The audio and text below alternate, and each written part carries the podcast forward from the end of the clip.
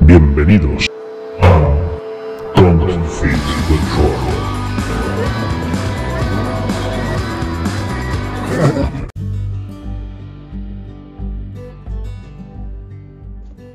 Bienvenidos un día más a Don't Fit the Troll, el podcast friki hecho por gente friki y para gente friki. Y hoy esta frase tiene más sentido que nunca, porque con nosotros está el gran J de Friki Guías. ¿Qué tal, J? Muy buenas, ¿cómo estamos? Pues aquí dispuestos a tener una charla agradable y a disfrutar como siempre aquí en Fit the Troll. Ya todo el mundo sabe que, que J es nuestro gran máster eh, en nuestras partidas de Chulu y bueno, que siempre se pasa por aquí para hablar de cosas roleras muy molonas.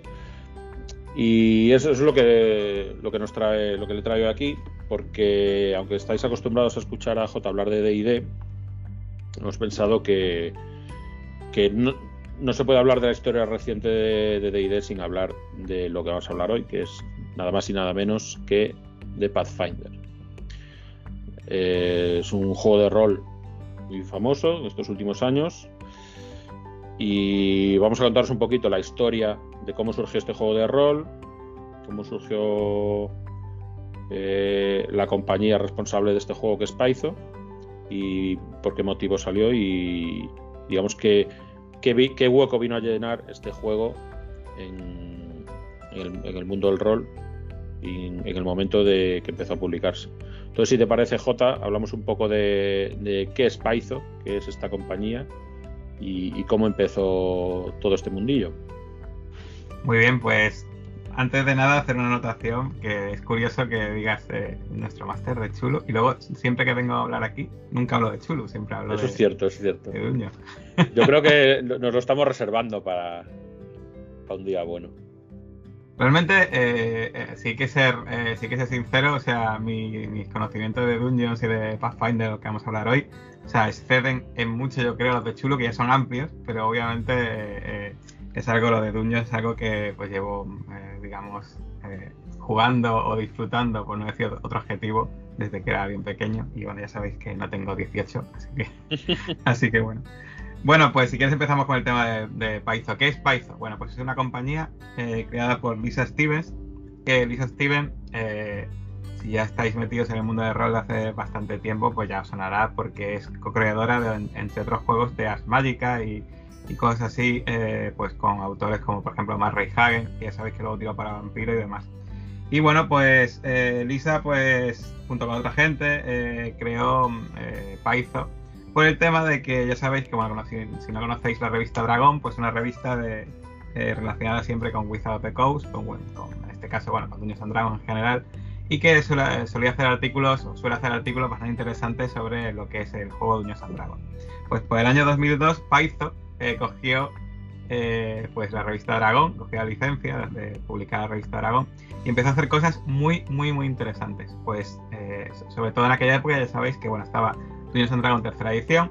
Luego un poco más tarde salió la 3.5 y hacían pues aventuras, eh, pequeñas clases de prestigio, alguna revista nueva y historias para Dungeons and Dragons. Y la verdad es que la revista Dragon en ese momento fue como su punto, punto álgido, porque, porque los de Paizo, el equipo de Paizo empezó a hacer unas cosas brutales. Eh, de hecho, algunas de las aventuras de aquella revista Dragon todavía mucha gente las considera de las mejores aventuras que se han escrito nunca eh, para Dungeons and Dragons. Y bueno, pues la verdad que fue una, una edad de oro. Eh, porque además ya sabéis que bueno, eh, la tercera edición de Dungeons and Dragons, ya lo hablamos creo en el podcast sobre Dungeons, pues eh, tuvo una cosa muy buena que fue que la OGL fue tan libre que se crearon muchísimas cosas de compañías externas para Dungeons and Dragons. Entonces pues hubo ahí una, un, una vorágine de productos bastante interesantes para lo que es la edición hasta el 2007, hasta ese fatídico año donde salió la cuarta edición de Dungeons and Dragons que ahí fue donde hicieron la OGL muy, muy restrictiva y donde restringieron el contrato con, con Paizo, que en ese momento pues se vio un poco con una mano delante y otra detrás, porque realmente el negocio de Paizo era el tema de Revista Dragón y todo lo que había, toda la gente que trabajaba en Paizo trabajaba pues, para hacer cosas relacionadas con Revista Dragón, aventuras, eh, nuevas reglas, eh, pues historias, eh, ambientaciones y cosas así para la Revista Dragón. Entonces, ¿qué, ¿qué, hicieron? Pues Python tenía dos opciones. Una, eh, pues empezarse a dedicar a otra cosa o empezar a hacer como hicieron otras compañías, pues empezar a sacar productos propios o, eh, en este caso, decidieron continuar sacando productos para 3.5. Dijeron, a ver, está Duño Dragon cuarta edición, pero parece que la gente no, eh, parece que la gente de entrada no le está gustando mucho, pues ¿por qué no seguimos haciendo una especie de revista Dragón, pero nuestro estilo? Y entonces en, empezaron, crearon lo que es la línea de Pathfinder, que en aquellos todavía no era un juego, sino que era pues una línea de pues un mundo, el mundo de Golarion, y crearon lo que era la primera senda de aventuras, que fue el auge de los, de los Señores de las Runas, que era ni más ni menos que una campaña en seis, dividida en seis libros, y cada libro a nivel en formato mensual, como la revista, pues traía la aventura eh, de la campaña, traía pues ambientación, traía nuevas reglas, traía historias, traía nuevos monstruos, y era una especie como de revista de dragón un poco más destilada y más ordenada y eh, a su estilo.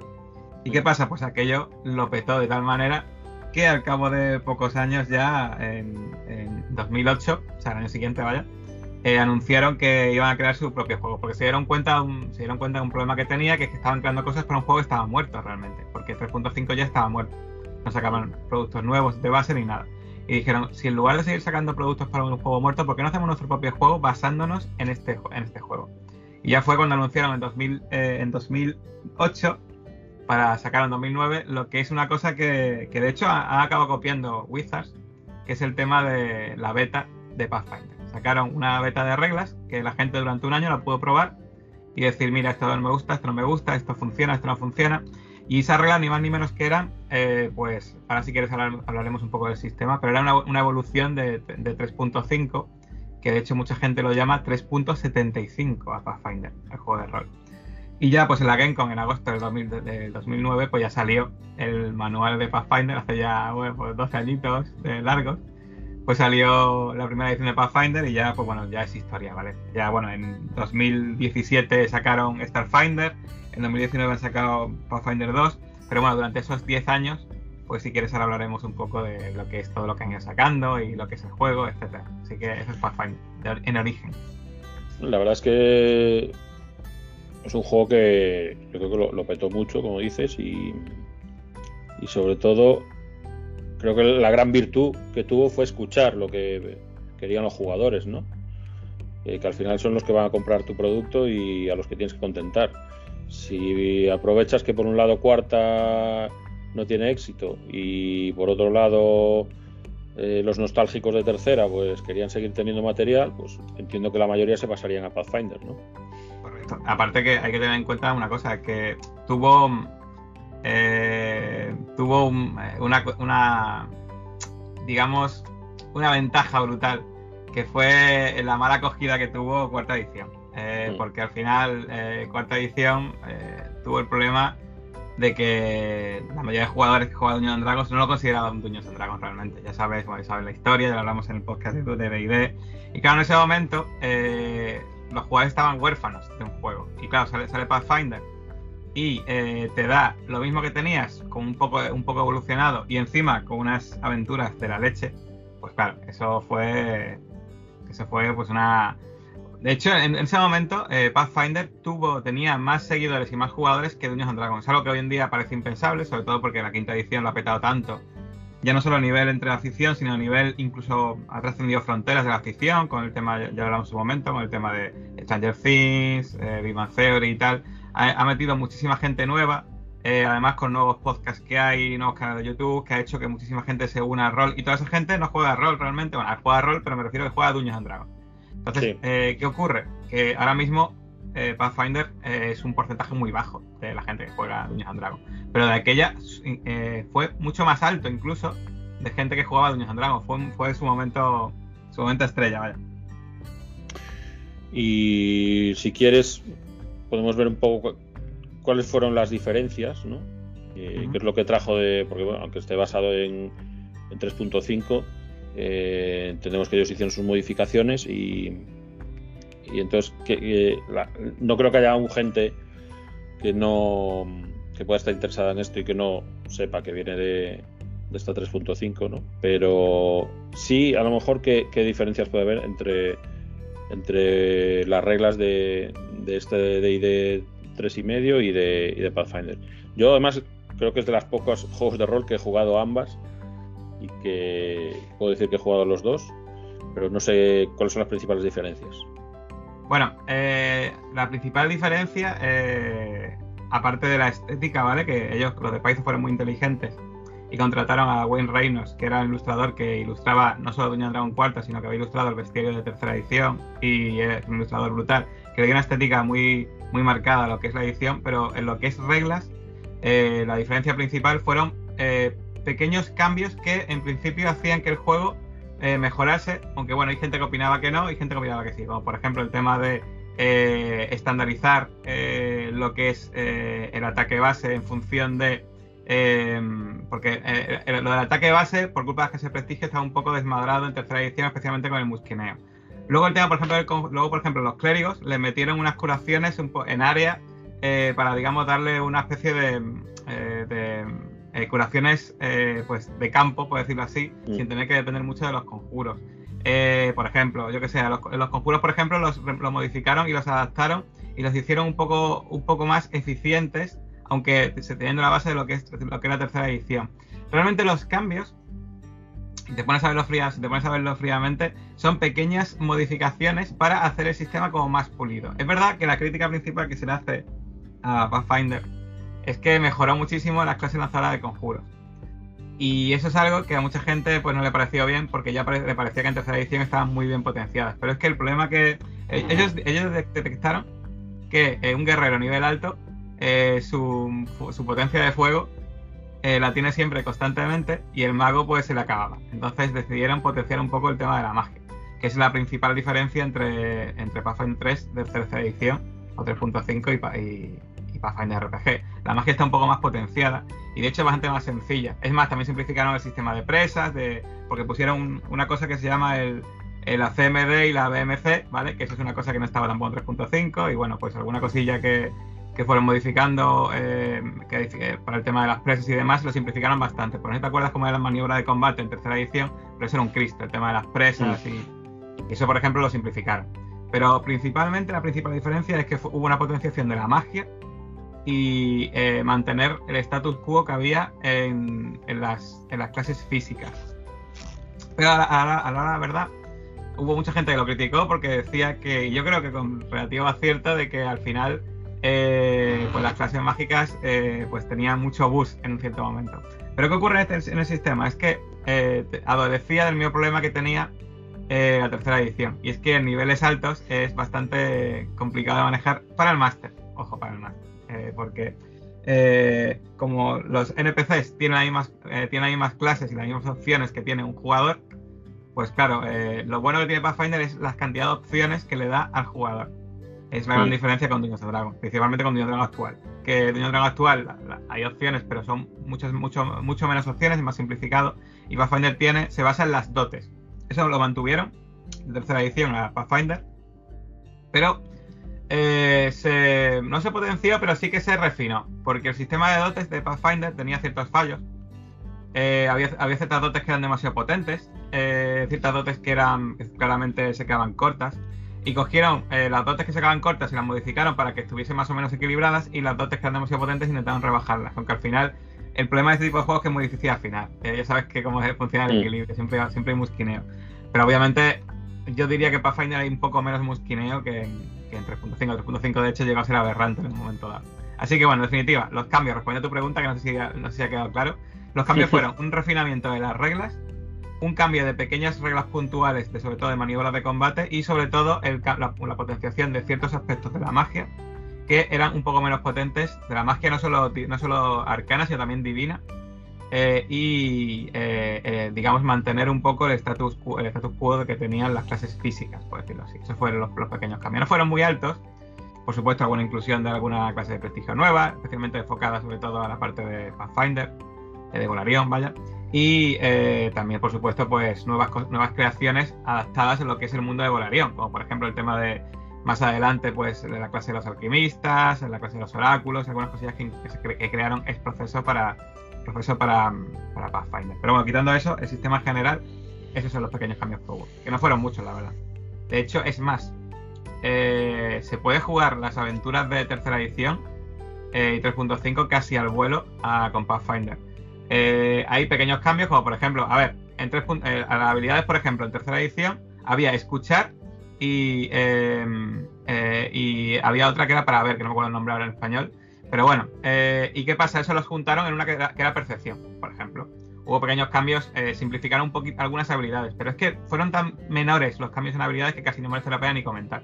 Y fueron microcambios Mm. que al final hicieron que eh, lo que intentaron es depurar el juego. Pero básicamente yo resumiría que el cambio principal fueron el cambio, intentar reducir las habilidades de la maniobra de combate y intentar potenciar un poco la magia. Yo diría que es el cambio principal.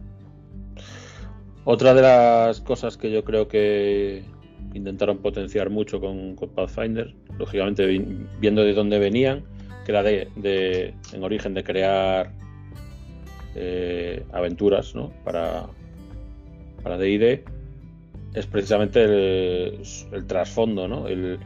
Eh, así como DD siempre digamos que te vende mucho el que lo, lo puedes usar en un montón de escenarios de campaña diferentes.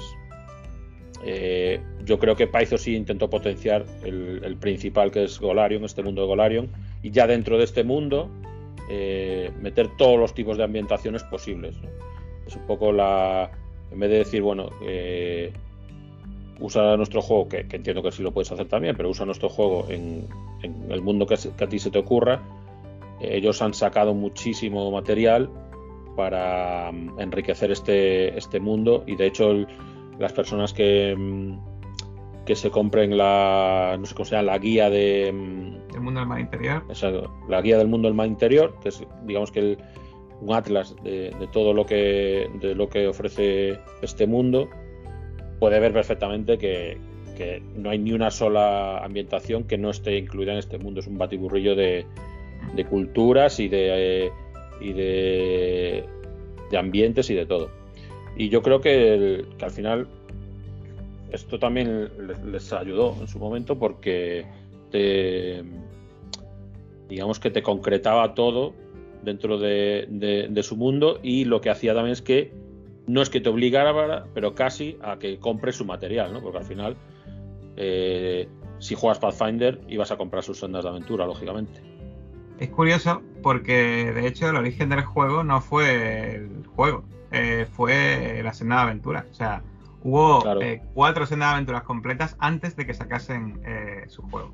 Que realmente es verdad que se anunció eh, se anunció que iba eh, la beta del juego en la tercera escena de aventuras, pero realmente hasta que no acabó la cuarta no llegó a salir eh, el juego. Entonces, el origen ya de lo que es la ambientación en sí es. el origen del juego es la ambientación.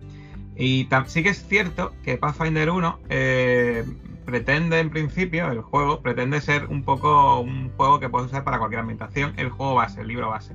Y tú ves, hay pocas referencias a muy pocas referencias a lo que es Golarion en sí en el juego base de Pathfinder 1. Luego en Pathfinder 2 ya no, en Pathfinder 2 incluso en el base ya directamente te meten todo eh, de Golarion y demás. Pero en el 1 por lo menos, aunque estaba estética de Pathfinder obviamente, eh, tenía una pequeña intención de que fuese una especie como de libro para poder usar para todo. Pero luego, ¿qué ocurre?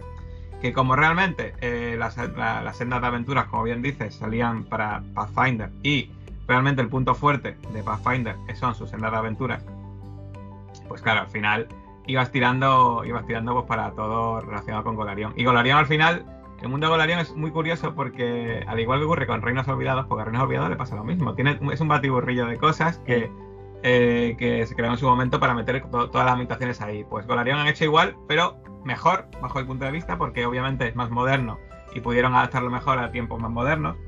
Y luego además eh, ocurre una cosa muy curiosa, y es que hasta, hasta hace unos años el juego, la ambientación de la que más había escrito con bastante diferencia era Reinos Olvidados. Había muchas novelas, muchas, muchos libros de ambientación y tal, pero hoy en día ya es Golarion. O sea, ahora mismo hay tan cantidad de material escrito de ambientación de Golarion que si te pones a. Bueno, tengo por aquí apuntado, ¿vale? Los libros que hay.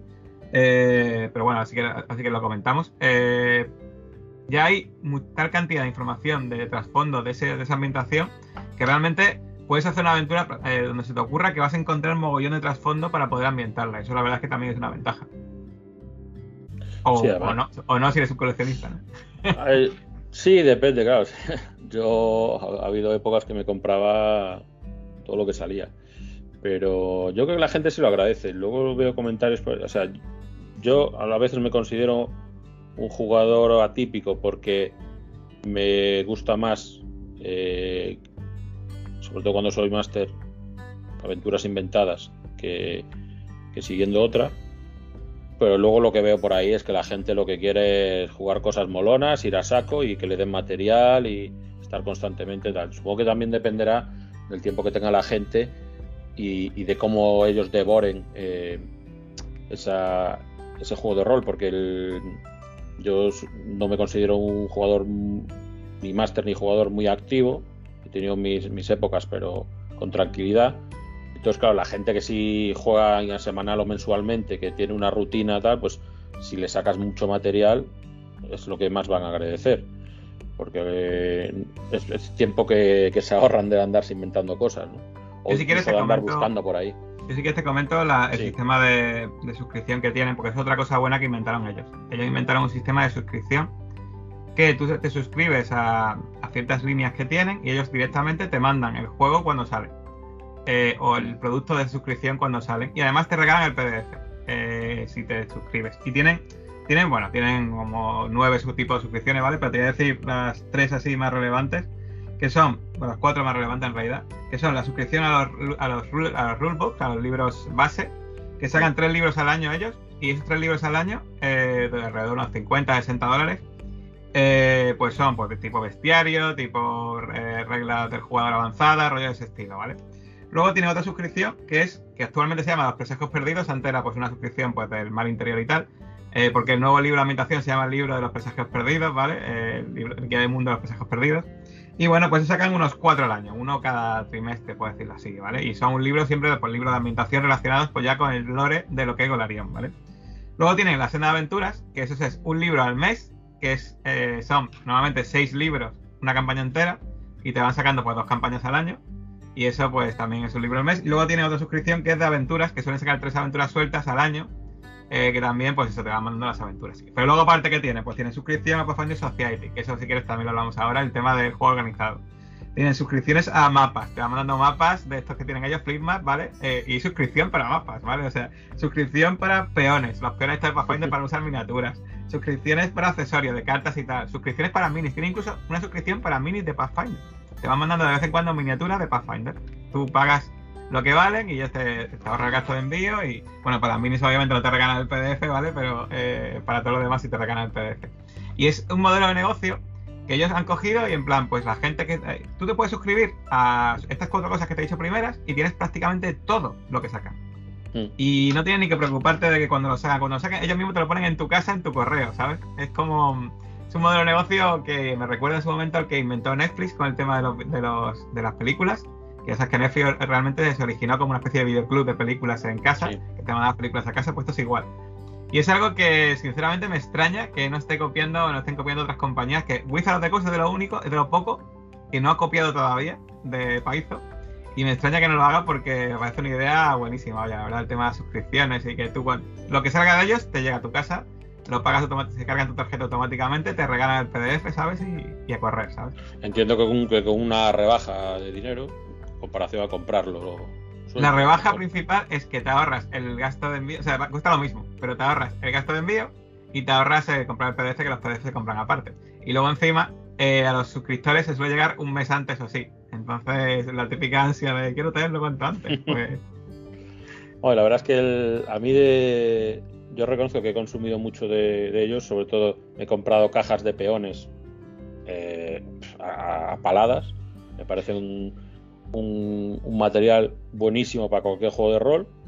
Eh, y, los mapas igual, o sea, estos mapas de, de Pathfinder de... Yo en su día sí había comprado unas cajas que, que había sacado de ID de cuarta, pero que mm, te hacían los mapas como... Con los setas con losetas. Y el problema que lo ves es que se, enseguida se movían. ese tipo de losetas, si no lo acompañas como un juegos tipo Dercen, de, piezas como en plan puzzle, eh, al final es muy engorroso. En cambio, los mapas estos, si, si están a un precio asequible, tú te vas pillando mapas que son, al final son como extender un mantel encima de la mesa y con diferentes ambientaciones y ahí eh, están hechos de un material que puedes pintar con rotulador de que se borra encima y todo está súper súper bien y salen muy bien de precio. Y bueno, ya no te digo los peones, que yo en todas mis partidas he usado, en vez de las miniaturas, uso peones, porque me parece, te da una calidad decente y mucha cantidad, porque es que tienes todo ahí, es acojonante. Tú serías suscriptor ahí de, los peones. Yo seguramente, si, si llegaras, viviera en Estados Unidos, sí. Estos que, se pillarían todo. Bueno, vamos a hablar un poquito de las famosas sendas de aventuras, ¿no? Si te parece. Yo si quieres, antes, antes de hacer una aventura, te doy aquí el dato de los libros, porque me, los, me los conté y tal, porque estuve, estuve, buscando un vistazo y tal. De Pathfinder, eh, tengo aquí apuntadas que salieron 28 eh, libros de eh, en total, entre libros de reglas y libros de ambientación, ¿vale? Sin contar las cuatro, ¿no?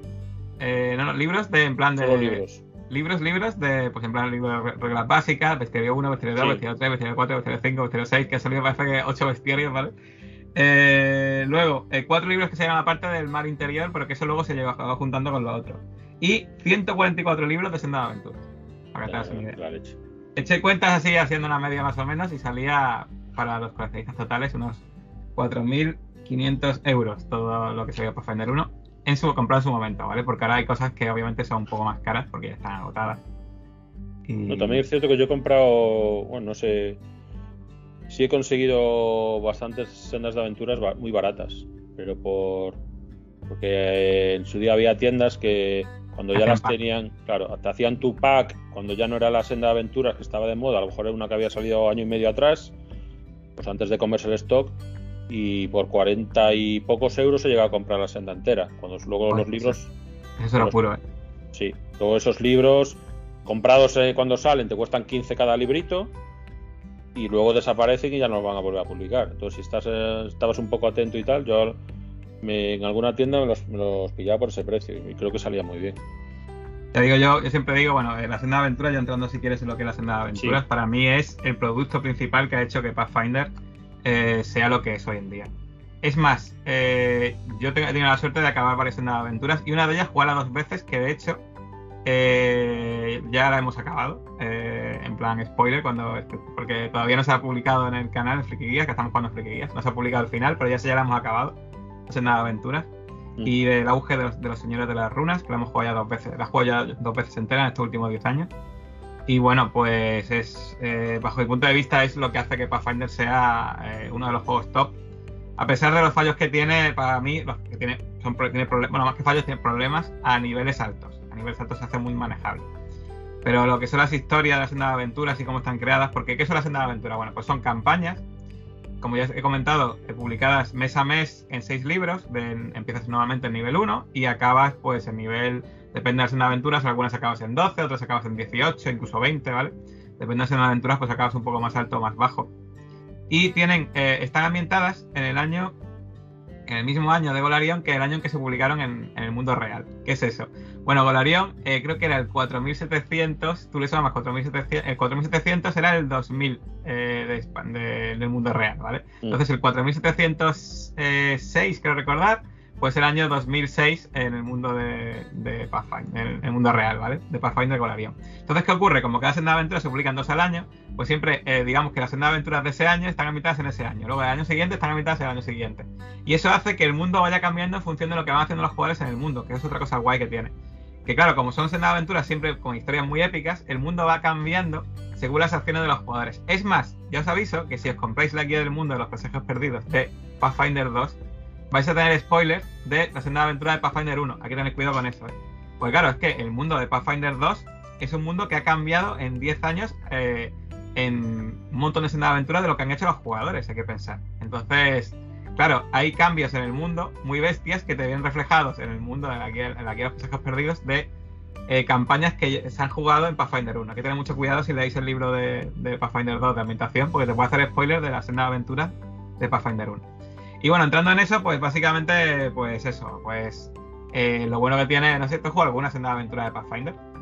He empezado la del auge, creo.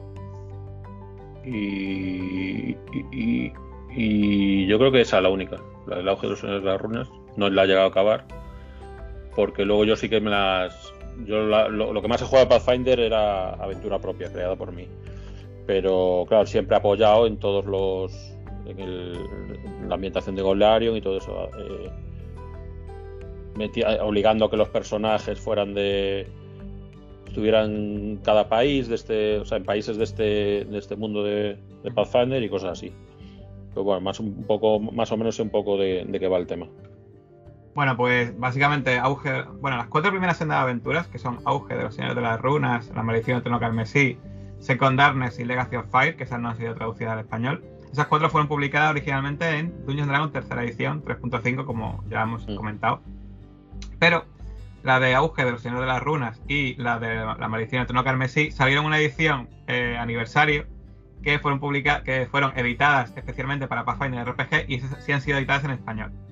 Y bueno, pues eh, precisamente el auge de los, Señores de las Runas y la Maldición del Trono Carmesí son las que para muchos son las mejores sendas de aventura de Pathfinder. La primera es una senda aventura, la del auge de los, Señores de las Runas, que es de corte mucho más clásico en, una región que es Varicia, que es una región como muy inexplorada, muy salvaje, por decirlo así, y donde hay una especie de imperio antiguo, eh, que hay ruinas ahí por ahí, no sé muy bien de dónde vienen, y que bueno, pues todo eso está muy relacionado con la exploración de dungeons y con monstruos muy típicos y demás, y es una, sinceramente es una escena de aventuras que a pesar de que tiene mucho combate, pero claro, es que Dungeons and Dragons ya sabes que hay mucho combate, ¿no? Pero bueno, a pesar de que tiene mucho combate, es una escena de aventura que es muy clásica y yo recomiendo siempre porque es una maravilla. Y luego la maldición de Trono Carmesí, pues una dieron un cambio brutal porque es una campaña de corte urbano, ambientada en una ciudad eh, antigua relativamente, pero que también pertenece a Varicia, eh, donde hay ciertos misterios eh, que se van desengranando durante la campaña y que pues que no todo lo que parece. Y es una, es una campaña también muy muy divertida de jugar, la verdad, la maldición de Carmesí. Y esas son las dos primeras que hubo. Luego tuvieron el pinchacillo que tuvieron eh, con Second Darkness, que es muy mítico ese pinchazo.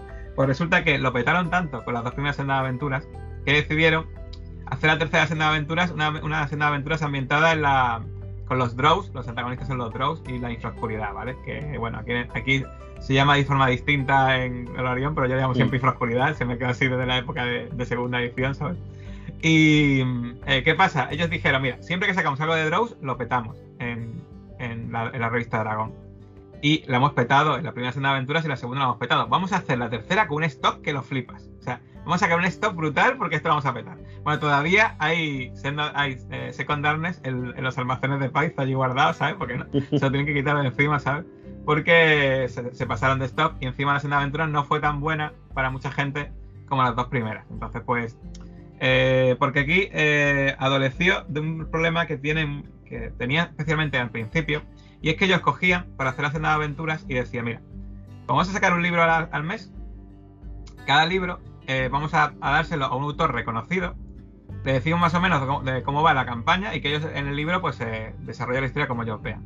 ¿Qué ocurre? Eso, eso la idea está muy bien porque tú coges un autor muy bueno y te hace, y te hace unas historias buenísimas, pero puede, tener el problema, que eso le ocurrió con Darkness, que eh, una aventura no ligue muy bien con la siguiente. Y que hagas una campaña es un problema. Eh, y en Second Darkness ese fue, es la, es la aventura de Pathfinder que más le pasa eso. Es más, eh, yo, yo, siempre, yo, cuando la jugué metí cambios caseros para arreglarlo, entre comillas. Porque la senda, es una senda que empiezas los jugadores siendo regentando un casino, ¿vale? Y luego, después de ser unos desarrapados, una ciudad muy chunga, regentando un casino, de repente tienes que ser unos héroes que salvan a la humanidad eh, y especialmente ayuda a raza élfica, ¿vale? Entonces, no tiene, ¿sabes? Esa unión pues no tiene mucho sentido, ¿no? Y, eh, pero bueno, lo que es la historia, bajo mi punto de vista, está bien. Y tampoco quiero entrar en más spoiler ni nada, ya sabes, porque si la vas a jugar, pues... Sí, no, intentaremos no hacer ningún spoiler hoy. Y nada, si quieres, pues ya comento un poco por encima de qué van las siguientes o no sé qué. Sí, sí. Así para, que vea un poco, sobre todo la gente, cada senda de aventuras, qué, qué ambientación eh, sin, hacer nada, decir nada del argumento, pues sí que ambientación se puede encontrar y eh, para que vean toda la variedad que, se ha publicado. Mm. Bueno, por ejemplo, la cuarta, que fue la última publicada en 3.5, es Legacy of Fire y es una ambientación pues ambientada en la zona de. en una zona muy parecida a lo que puede ser eh, Oriente Próximo, con genios y cosas así. Y bueno, pues eh, con una ciudad muy grande, típico mercado, típicos bazares que te puedes imaginar, el Oriente Próximo, cosas así, y que en, ambientación un poco desértica. No es desierto claramente, sino que son yermos más al estilo que te puedes imaginar en la película de Aladdin, ¿vale? Vamos a decirlo así. Sí. Luego está Consejo de Ladrones, que es una eh, es la primera que se publicó en, en Pathfinder RPG. De hecho, es muy curioso, porque voy a contar la anécdota, porque resulta que cuando eh, esta escena de aventura se estaba escribiendo a la vez que se estaba escribiendo los libros de Pathfinder, porque se publicó a la vez más o menos que los libros de Pathfinder. ¿Y qué pasa? Wayne Reynolds estaba trabajando a saquísimo el bestiario y a, sacar un montón de cosas en, los libros. Entonces, los ilustradores que contrataron para esta escena de aventuras, pues fueron un poco de segunda fila, entre comillas, a ver que hacía un buen trabajo, pero no era tan bueno como el de Wayne Reynolds, es que es brutal, ¿vale? Mm. Entonces, ¿qué pasa? Que es en la escena de aventuras que la gente más, más nota que baja un poco el nivel de las ilustraciones de, de lo, de lo que es las aventuras en sí. A mí, por ejemplo, me gustan, pero es verdad que se nota que no es buen Reynolds, ¿vale? Y bueno, pues de qué va esta escena de aventuras. Va porque en el mundo de Golarion hay un, había un imperio antiguo que conquistó, digamos, pues muchas regiones y demás, que era Cheliax. Y es una historia muy curiosa porque lo bueno de Cheliax, esto sí voy a un poquito, ya no me enrollo más en la siguiente, lo prometo, es que eh, se basaba, era un imperio que se basaba en el, un dios que se llamaba Aroden, que era un humano eh, de, un antiguo imperio que se llamaba, los Atlantis, que, tenía, eh, que puso una piedra de poder en un lugar y que ascendió a la divinidad y que era el dios de los humanos súper benévolo y demás, ¿no? Y resulta que eh, pues el imperio de Chelias era un imperio que conquistaba pues, regiones y demás, pero un imperio que realmente, estaba regentado por gente que veneraba una deidad buena. ¿Qué ocurre? En un momento dado en el pasado, no se sabe por qué, de repente los clérigos de, los de Aroden dejaron de recibir conjuros de Aroden. Y de repente empezaron a ocurrir cataclismos en todo el mundo. De hecho, un torbellino de la leche en el mundo provocado desde ese momento cuando de repente Aroden dejó de dar conjuros y se, lo que se sabe es que, lo que se, sospecha y se sabe es que Aroden palmó y no se sabe por qué. O sea, Aroden de repente una deidad mega ultra poderosa de la humanidad murió. ¿Qué ocurre? Esto provocó que el imperio este hubiese una guerra civil de la leche y eh, un montón de casas empezaron a pelearse entre ellas y una casa hizo un pacto con Asmodeo, que es una deidad eh, legal maligna, que es la, deidad, es un, es un, eh, es un diablo demonio, siempre me lío, diablo o demonio, que es la deidad de, los pactos y hizo un pacto con Asmodeo que empezó a mandar diablos para ayudar a esta casa y esta casa consiguió ganar la guerra civil en Chelias. Y ahora mismo Chelias, el que otro era, era un reino, era un imperio de una idea buena y tal, ahora es un imperio legal maligno, ¿vale? Eh, y claro, pues esta casa de aventura está ambientada en la antigua capital de Cheliax, que es una, es una ciudad eh, que era antes, pues imagínate, es la capital del mundo, por decirlo así, ¿vale? Pues hoy en día es un lugar totalmente venido a menos, con la mitad de la ciudad abandonada. Hay una zona de la ciudad incluso que está totalmente amurallada y que mandan allí a los convictos en plan eh, escape de Nueva York, la película esta cuando se meten a los prisioneros allí, y eh, eh, pues está totalmente ambientada la escena de aventuras en esta ciudad. Y te puedes imaginar que es la leche, ¿vale? A mí me parece la leche, aunque es verdad que el villano igual puede flojear un poco, no voy a decir nada, pero la escena de aventuras es muy buena, la ambientación es buenísima. Y esta es Consejo de Ladrones. Y ya, la siguiente, la que para muchos es la mejor escena de aventura de Pathfinder, que es Forjador de Reyes. Que no voy a decir nada más, pero es una escena de aventuras que empieza siendo un matado explorador y acabas formando, eh, creando un reino y tienes que gestionar el reino con los otros jugadores. Ya está. Solo con eso yo creo que se vende solo la escena de aventura, ¿vale? Luego, la siguiente. Eh, la calavera de la serpiente. Es una escena de aventuras ambientada en las selvas de Wangi, que es un sitio que hay al sur. Y básicamente es una escena de aventuras de exploración de las selvas en plan. Eh, digamos Indiana Jones, ¿vale? Con rollos en plan hombre serpiente y cosas así, ¿vale? La siguiente, Corona de Carroña. Pues una escena de aventuras ambientada en un, en un, en un mundo, en una, bueno, en una región, donde eh, antiguamente hubo un liche que gobernó esa región y pues quedó todo muertos vivientes. Imagínate una región típica en plan Transilvania, pero con muertos vivientes a saquísimo, que al final consiguieron aprisionarle y dejarle aprisionado en un lugar. No matarle, no se pudo matar, pero consiguieron dejarle aprisionado en un sitio. Bueno, pues esta región que es totalmente oscura, con por supuesto como una influencia de muerto viviente brutal y que puede recordar un poco a ambientaciones pues muy en plan Strat, Ravenloft, pues ahí se desarrolla esta eh, corona de carroña, ¿vale?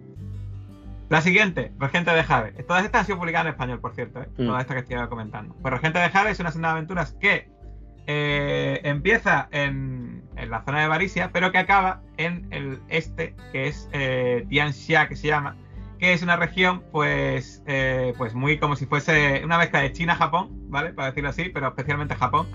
Eh, medieval, pues con todos los, imagínate todas las, todas las, monstruos en plan Onis eh, y cosas de ese estilo de Japón, con samuráis, ninjas y demás, ¿vale? Pues una aventura que te gusta el rollo en plan oriental, pues te va a gustar, ¿vale? La siguiente, damos un cambio total, que se llama Calaveras y Grilletes, que esta está ambientada pues en piratas. Es una zona que se llama Los Grilletes, que es una zona de piraterías, con un rey de los piratas, por supuesto, y un, eh, un concilio de piratas y demás. Y bueno, pues todo, os imagináis, pues eso, en plan todas las aventuras de Pirata del Caribe, pues una cosa parecida, pero en Golarión, ¿vale? La siguiente es una vuelta un poco a la primera senda de aventuras. Eh, se llama Estrella Fragmentada, en España le pusieron, o Estrella Quebrada, no recuerdo. Y básicamente va de, pues, de que los, señores de las runas, que eran los, digamos, estos magos poderosos que os he comentado al principio en el auge de los señores de las runas, pues digamos que tenían eh, cierta fuente de poder y empieza un poco a despertarse y los jugadores tienen que investigar. Y es una senda de aventuras que eh, es muy dungeonera, esta senda de aventuras. O sea, si te gusta mucho ir de dungeons, pues esta es tu senda de aventuras, ¿vale? Estrella Fragmentada. Bueno, eh, esta escena de aventuras es muy difícil de hablar sin spoilers la que viene ahora. Se llama Reign, of Winter, la primera, ya la primera que de Pathfinder RPG que no ha sido publicada en español. Pero pues que es muy curiosa porque está ambientada en una zona norteña, en plan, eh, donde pues hay una ambientación de los mitos muy al estilo de los mitos rusos, ¿vale? En plan Baba Yaga y cosas así. Pero es que tiene una cosita, eh, es que no voy a decir nada más, pero voy a decir que es, hay un cierto momento que aparecen cosas que aparece el mundo real, ¿vale? Voy a, solo voy a decir ahí el mundo real, el mundo real. Igual no en esta época, ¿vale? Pero parece el mundo real, ¿vale? Y le voy a dejar sin hacer más spoilers ni nada, ni sin hacer spoilers ni nada, ¿vale? Y es una aventura muy curiosa y que a la gente le gusta muchísimo, esta de Reign of Winter. La siguiente, La ira de los justos, Blood of the Righteous. Esta fue la primera y única senda de aventuras que usa las reglas míticas. Si conocéis Dungeons Dragons ya sabréis que hubo, siempre había polémica con el tema de los niveles épicos. ¿Qué son los niveles épicos? Pues son los niveles más allá de nivel 20. ¿Qué ocurre cuando un personaje llega más allá de nivel 20? ¿no? Eso siempre ha sido la duda. Y en todas las ediciones anteriores, pues siempre lo resolvían de alguna forma. Por ejemplo, en segunda edición, pues sacaron una caja de nivel 20 a más alto, rollo de ese estilo. Y en tercera edición sacaron un manual de niveles épicos. Pues en Pathfinder, lo que han hecho es sacar un manual de reglas míticas. Que en lugar de poner niveles más allá de 20, lo que hicieron es que a ciertos elegidos de los dioses les daban poderes especiales que hacían que fuesen más poderosos de la media. Y esta senda de aventuras va literalmente, porque hay una región Pathfinder que hay una especie de, fractura en la que salen demonios que atacando el mundo, ¿no? Y están ahí intentando, pues, intentando protegerse y demás. Pues literalmente es bajar allí y pelearse directamente cara a cara con archidemonios y cosas así de la leche. Y con personajes de nivel mítico, ¿vale? Así que es una escena de aventuras la más épica que hay de Pathfinder, pues es esta, eh, la Ira de los Justos. Eh, ¿Quieres comentar algo? Me paras, ¿eh? Que yo estoy aquí. No, no, no, estoy aquí tomando nota casi. Bueno, la siguiente, la, eh, la máscara de momia, Mommy Mask, que esta es otra que decían que van a traducir y por desgracia no han traducido porque yo esta le tenía unas ganas brutales porque me parecen las mejores. Es eh, pues una ambientación en plan egipcia, en plan faraones, exploración de pirámides, exploración de, imagínate, ¿vale? Y esto todo en Pathfinder, es la leche, es una aventura, por supuesto con, con enemigos a la altura, ¿vale? Eh, de, de, lo que es la ambientación de antiguos faraones, momias y cosas así, que es la leche, es una aventura. La siguiente, eh, Iron Gods. Esta es una aventura, eh, coge una premisa de una. Ahí no me acuerdo el nombre ahora. Hay una aventura clásica de Dungeons and Dragons que es que los jugadores de repente se encuentran eh, una especie de, artefacto metálico que se meten dentro y hay puertas que se abren solas automáticas. Hay una especie como de, ballestas que disparan, que disparan rayos de color. Y resulta que en realidad lo que ocurre es que los jugadores han descubierto una nave espacial que se ha estrellado en el mundo y es una aventura clásica donde los jugadores, desde un punto de vista de fantástica medieval, están explorando una nave espacial futurista, ¿vale? Hmm. Bueno, pues, ¿qué ocurriría si una nave espacial se estrellase en Golarion? Bueno, pues ocurrió, de hecho. Hay una región que es Numeria, donde se estrelló una nave espacial, y todo el mundo, toda la, región alrededor, pues ha adaptado esa tecnología, y hay una especie como de fantasciencia ahí, y es una, es una senda de aventuras muy a lo que podemos encontrar luego en Starfinder, pero en fantasía medieval, ¿vale? Es muy, muy curiosa esta senda de aventuras también. Eh, ¿Sigo? Sí, no, está, ahora pensando que, la gente ya puede ver perfectamente que cualquier ambientación que se te ocurra para jugar. Cualquiera. No es que la están incluyendo, ¿no? La, incluyeron en su día porque hasta naves espaciales.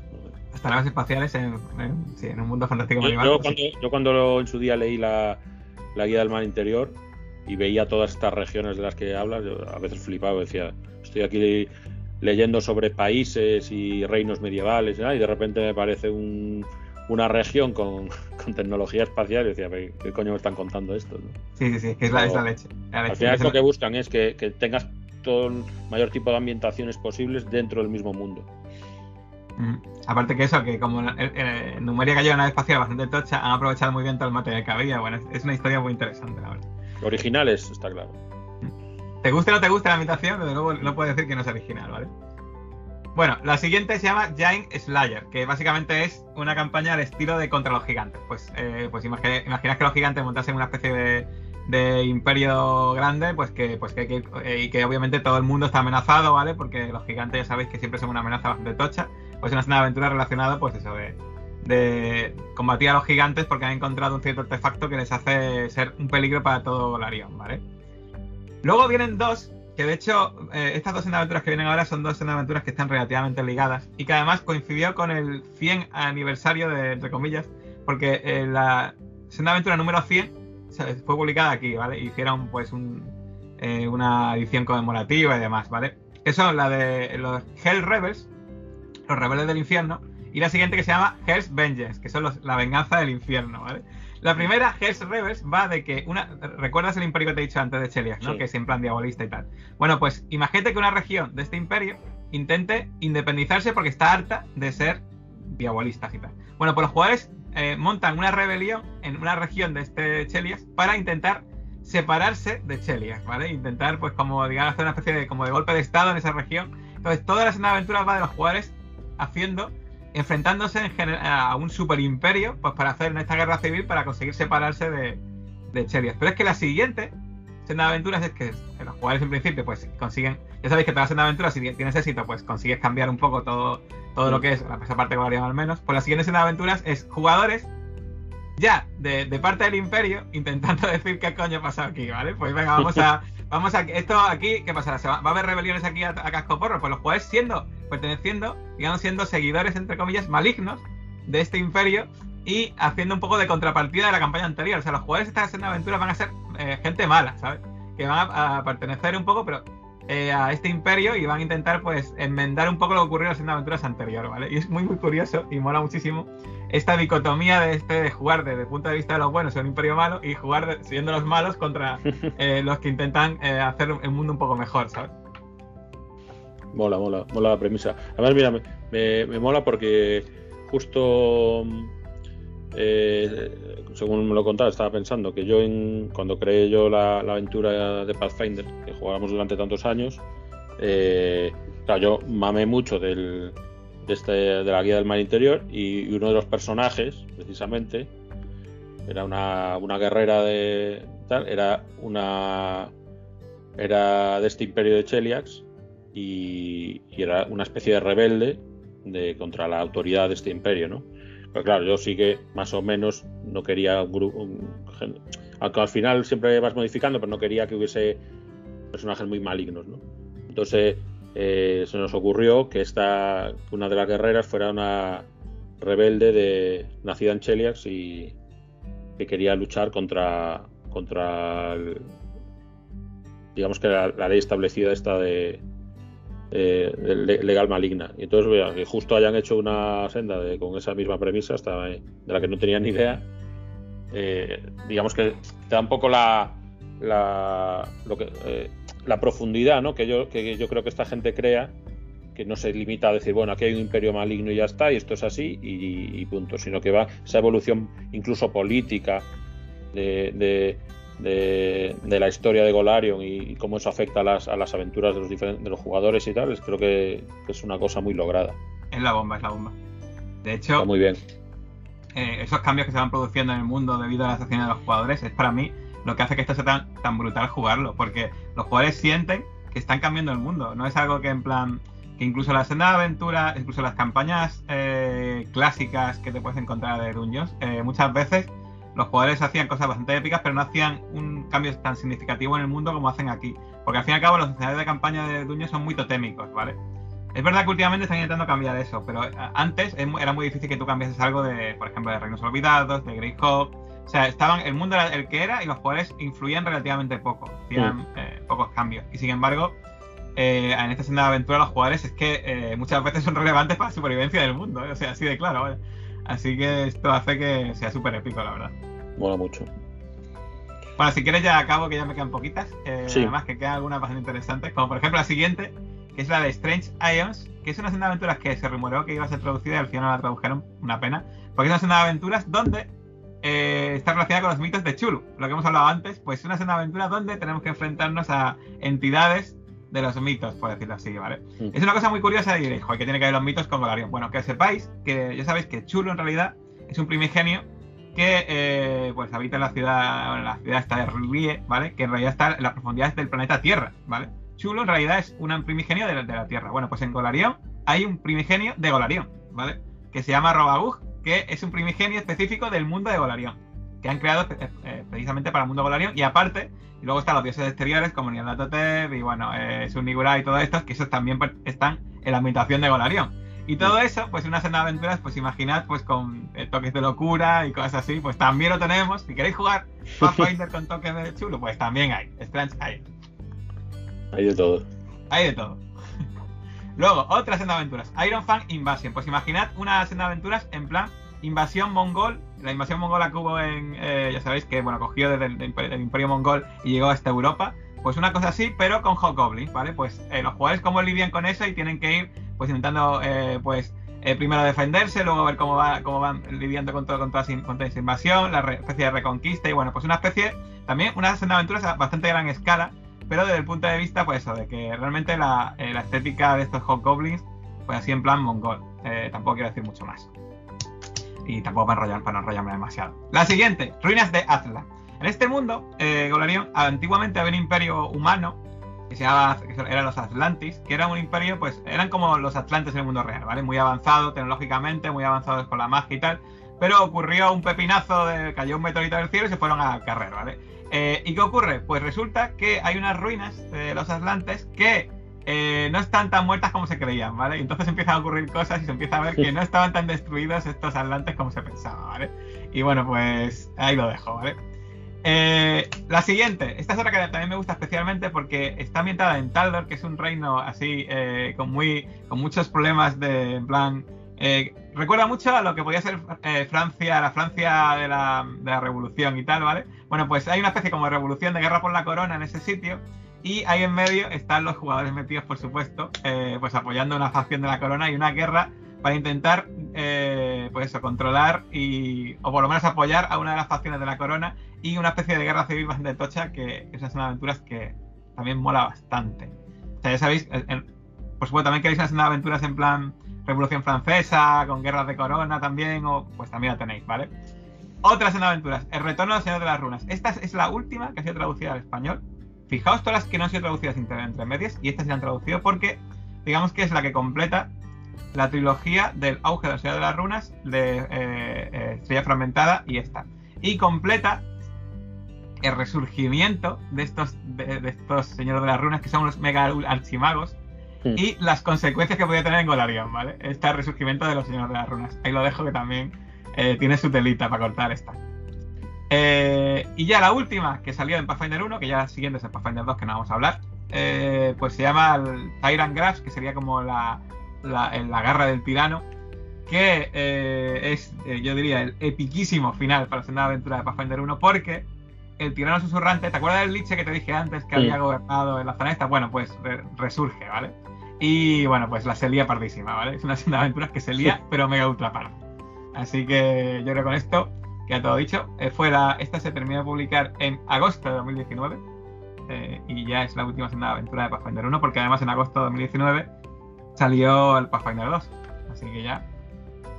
Eh, ¿Paiza ha cortado directamente en cuanto ha sacado Pathfinder 2? O... No, no, seguimos publicando segunda aventuras, pero para Pathfinder 2 ya. De hecho, ya hay eh, seis o siete segunda aventuras para Pathfinder 2, porque, no, a ver, desde 2019 fueron, a ver, espérate, lo, lo tengo aquí delante. A ver, sacaron una, dos, tres, cuatro, cinco. Eh, sí, están ahí publicando la sexta. Bueno, la sexta, y porque hay dos segunda aventuras que han publicado que vez de seis libros son tres, ¿vale? Mm. En realidad deberían estar por la quinta, ahora mismo. Y bueno, ellos siguen publicando segunda aventuras. De hecho, las segunda aventuras siguen habiendo cambios en el mundo, siguen siendo tan épicas como eran. Pero claro, ahora ya, pues para el sistema Finder 2 y eh, obviamente más enfocadas, especialmente los cambios que había, que había en Pathfinder 2, que si quieres en otro podcast, pues lo, lo hablamos más adelante. Es Sí, que- yo creo que, que podría estar guay hablar en otro programa y solo de la edición, la segunda edición, y que cómo, qué es lo que están haciendo ahora y, y cómo pinta que irá la evolución de, de- tanto de Golarion como de, de estas sendas de aventuras. La verdad es que, eh, hablando de, Pathfinder, eh, cualquiera que, te escuche, yo creo que vamos, eh, saldría corriendo va a, montar una partida, porque yo creo que yo no he visto un juego de rol tan bien estructurado para como para invitar a, a cualquier tipo de jugador a que lo pruebe. O sea, si tú te enteras cómo, cómo han trabajado em, este juego, eh, cómo hacen las sendas de aventuras, cómo las hacen lineales para que cambie, o sea, están constantemente te invitan a, que, a, que, te enganches, ¿no? Porque son como si tuvieran un plan establecido perfecto de, cómo, de cómo llevar su historia. Es que eso es un detalle que dices muy bueno de invitar a jugadores nuevos, es un detalle buenísimo porque es la señal de identidad de Pathfinder. Porque ellos que hicieron una cosa que hicieron, que luego han copiado mucha gente, eh, es verdad que dices, no, no, no son los primeros que lo hicieron, pero sí los primeros que hicieron también, es que era una caja de inicio brutal. La caja de inicio de Pathfinder es perfectísima para empezar sin nada más. Tú coges la caja de inicio de Pathfinder y tienes una aventura ahí, y, las reglas básicas, tienes personajes pregenerados, tienes dados, tienes peones, tienes mapa, tienes todo. Es brutal la caja, la caja. Y luego tiene la Pathfinder Society, que es algo que sí que hayan copiado un montón, y eso sí que fue una cosa de ellos, que es un juego organizado de Pathfinder a nivel, primero fue en Estados Unidos y luego ya a nivel eh, mundial en ciertos lugares. En España, por ejemplo, está la Pathfinder Society. Y el hecho de crear un juego organizado con aventuras propias independientes, donde tú llevas tu personaje en registrado en la Pathfinder Society y puedes jugar en cualquier grupo de juegos que haya en tu, ciudad o donde vayas, simplemente con tu carnet de la Pathfinder Society. Y eso hace que eh, realmente el juego esté en muchísimos lugares y que sea increíblemente fácil de acceder. Ya no solo por el hecho que tú has dicho de que te dan ganas de acceder cuando ves los productos, es que tú ahora mismo es un jugador que no sabe nada de rol eh, y te buscas un grupo de la Pathfinder Society y te pones a jugar, eh, te, te, creas tu personaje y te pones a jugar con ellos. Y es verdad que obviamente a lo mejor en una ciudad pequeña en España no tiene, no, tiene mucha facilidad, pero me refiero más en Estados Unidos obviamente. En Estados Unidos en cualquier sitio hay Pathfinder Society. Y aquí en España, en grandes ciudades también. pues obviamente en las pequeñas, pues por desgracia no es una cosa que estaría guay que se extendiese un poco más, pero ya sabes cómo se rola aquí en España, ¿no? Que, bueno, no tenía tanta difusión. Pero es una cosa que ellos crearon y a, nivel de acceso al juego eh, fueron pioneros en un montón de cosas muy buenas que hizo que, eh, que se accediese su juego de forma súper fácil. Y luego ya lo, atractivo que es el juego en sí, que eso ya es otra que es brutal, ¿vale? Bajo el punto de vista. Bueno, entonces para la gente, así a modo de conclusión, si quieres, para la gente que le pique el gusanillo después de escuchar este programa, eh, ¿crees que deberían directamente probar Pathfinder 2 o que ya es un poco tarde para jugar a Pathfinder primera edición? ¿Cómo lo ves? A ver, yo sinceramente nunca pienso que está es tarde para jugar un juego.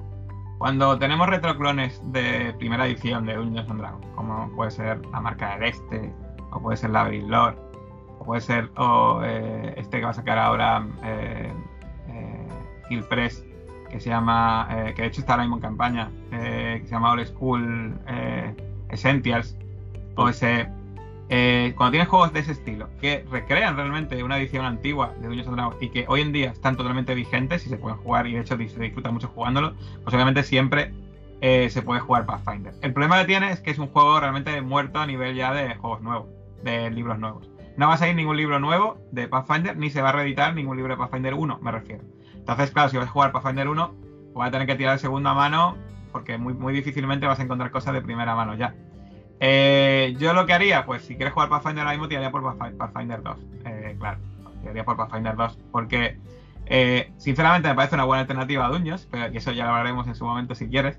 Sí. Y que obviamente sigue sacando la senda de aventuras y parece que Devir le, eh, lo, está cuidando, en el sentido de que está sacando... De hecho, me está sorprendiendo mucho porque han anunciado libros que yo pensaba que jamás iban a ver la luz en, español y parece que los van a traducir, lo de Debir. Esperemos que sigan esa línea, la verdad, porque estaría muy bien que cuidasen así la línea de Pathfinder 2. Así que ahora mismo, pues es difícil jugar Pathfinder 1, pero con un pero. Si conoces a alguien que tenga ya las cosas de Pathfinder 1 y te quiere hacer partidas, como por ejemplo, yo tengo amigos que eh, si yo tuviese tiempo ahora mismo, que no, tengo, ¿vale? Y me dijesen, J, dije una campaña para Pathfinder 1, pues igual se los podía hacer, ¿sabes? Pues es que yo, por ejemplo, en mi caso, es un mal ejemplo porque tengo poco tiempo, pero seguro que hay muchos más Jotas por ahí que tienen todo lo de Pathfinder 1, que tienen un montonazo de ganas de dirigir.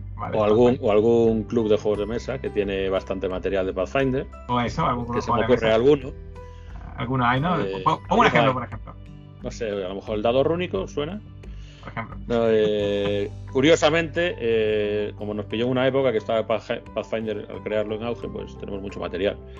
Eh, dejamos en su día ya dejamos de comprar y lo poco que se fue metiendo ya eh, fue de y de quinta, con lo cual yo creo que es perfecto porque eh, me parecen dos buenas opciones para, para jugar a rol, tanto Pathfinder primera edición como de y de quinta edición. Tenemos bastantes cosas de, de ambos, así que si alguien se anima ya sabe.